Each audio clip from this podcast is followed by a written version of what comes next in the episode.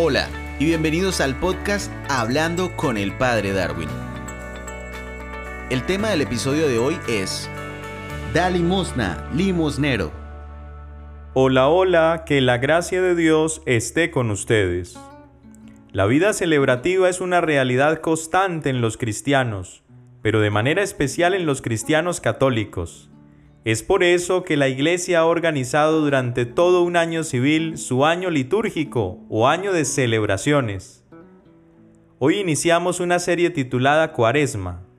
Los invito a aprovechar tres episodios que contendrá la serie para que podamos volver nuestro corazón a Dios en este tiempo privilegiado. El diccionario de la Real Academia Española, cuando describe la significación de limosna, nos da a entender que es un donativo otorgado a otra persona por amor.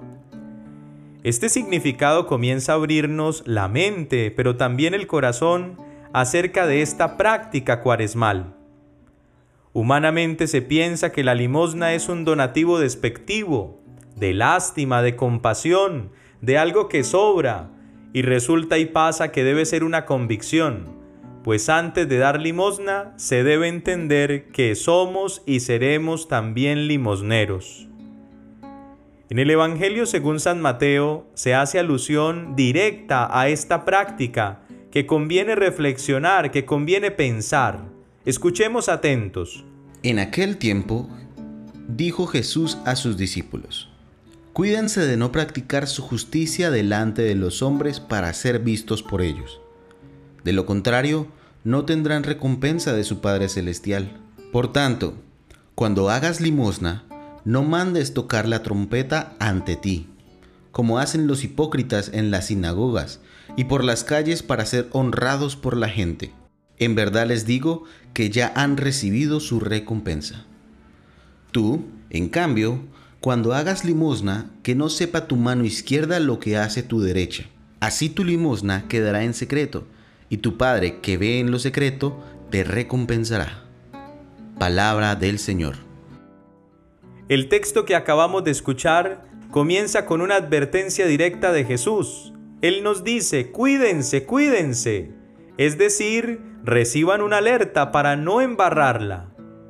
La limosna no es una práctica para ganar amigos, ganar respetos humanos, méritos y demás cosas que nos llevan a pensar en la gran mentira de creernos salvadores o redentores de los demás. No, no. La práctica de la limosna debe llevarnos a entender que hay una necesidad de todos por todos. Hoy quisiera proponerles unas maneras muy humanas para practicar la limosna, reconociendo que ella es la apertura propia a los demás o a los que nos rodean y en esa apertura al reconocimiento de la presencia de Dios en esas personas, en los demás. En primer lugar, demos limosna y seamos limosneros amando. Hay un canto que dice, amar es entregarse olvidándose de sí, buscando lo que a otro pueda hacer feliz. Demos limosna amando, para que así siempre valoremos, cuidemos, respetemos, Demos el lugar a las personas, a los animales, a las cosas. Dar limosna del amor nos asegura menos dolor. Recordemos siempre que hay unas cualidades maravillosas del amor que no se pueden olvidar y que a su vez aseguran que la limosna en este aspecto sea siempre duradera. El amor lo soporta todo, lo cree todo, lo espera todo y nunca pasa. Lo soporta todo porque no es una carga para nadie, pues todo equilibradito siempre será mejorcito. Lo cree todo porque no absolutiza la confianza en el otro, sino que pone todo en manos de Dios. Lo espera todo porque no vive de ilusiones sino de realidades y convicciones. Nunca pasa porque todos tenemos corazón. En segundo lugar, Demos limosna y seamos limosneros comprendiendo. La palabra de Dios dice que uno debe tratar a los demás como quiera que lo traten a uno, pero también dice que la medida que uno use será usada con uno. Dar limosna de comprensión es no exigir a los demás lo que nosotros ni siquiera podemos dar. Dar limosna de comprensión es aprender a ponernos en los zapatos de los otros para no juzgarlos, sino más bien acompañarlos. Que nunca nos falte esa actitud de tolerancia frente a las situaciones. Las personas comprensivas tienen la facultad de justificar o entender como naturales acciones o las emociones de otras. Se trata de ponernos en lugar o en la situación de otra persona. Dar limosna de comprensión nos abre a la salvación. En tercer lugar, demos limosna y seamos limosneros de la amabilidad. Esta sí que es una limosna maravillosa, porque nos lleva a comportarnos con agrado, educación y afecto hacia los demás. Demos limosna de saludar bien, hacer un favor con gusto y no por obligación.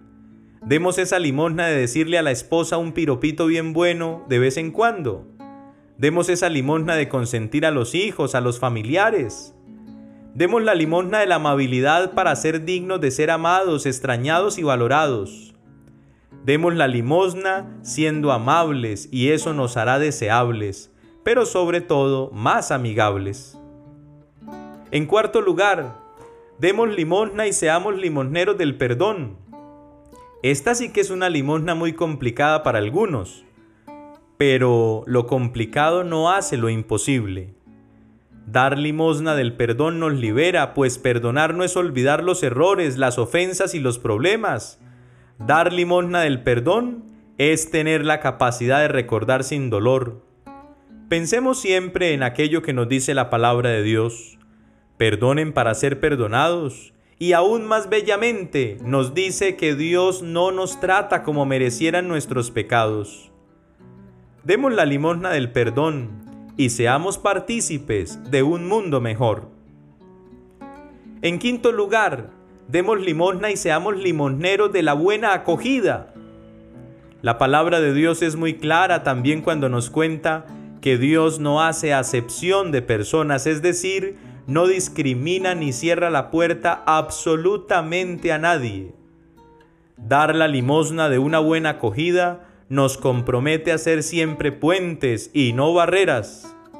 Seamos esas personas hospitalarias, desmedidas en generosidad. Gastemos el tiempo y la vida en cambiar la cultura utilitarista por una cultura servidora. Demos la limosna de la buena acogida para mejorar nuestras condiciones de vida. En sexto lugar, demos limosna y seamos limosneros con los bienes materiales. La palabra de Dios es sabia cuando nos recuerda que Él bendice al que da las cosas con un corazón alegre. Demos la limosna de ayudar a solventar alguna necesidad de otra persona o de la iglesia con todo el cariño y con todo el amor pues al final el bien no se le hace a la persona o a la institución, el bien se le hace al mismo Dios que está representado en la persona, en la institución y se ve necesitado. Todos necesitamos de los bienes materiales para vivir dignamente.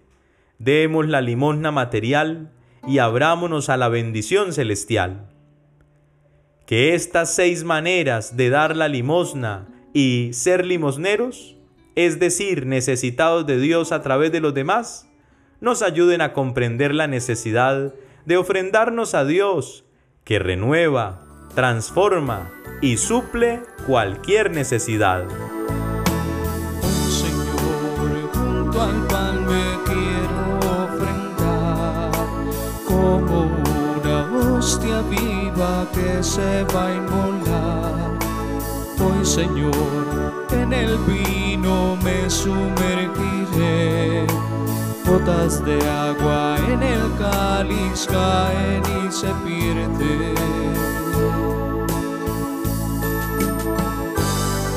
Me quiero ofrendar, me quiero ofrendar para tuyo ser, para tuyo ser, un cáliz derramado cáliz derramado,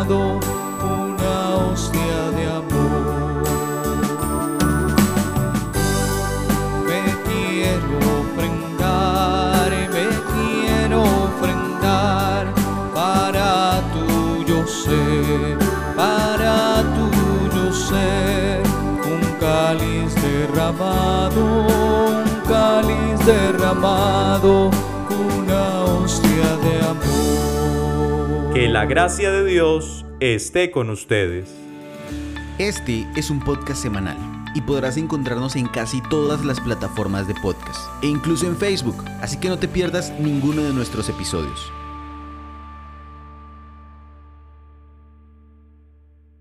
Grabado y editado por Groove Ideas Creativas.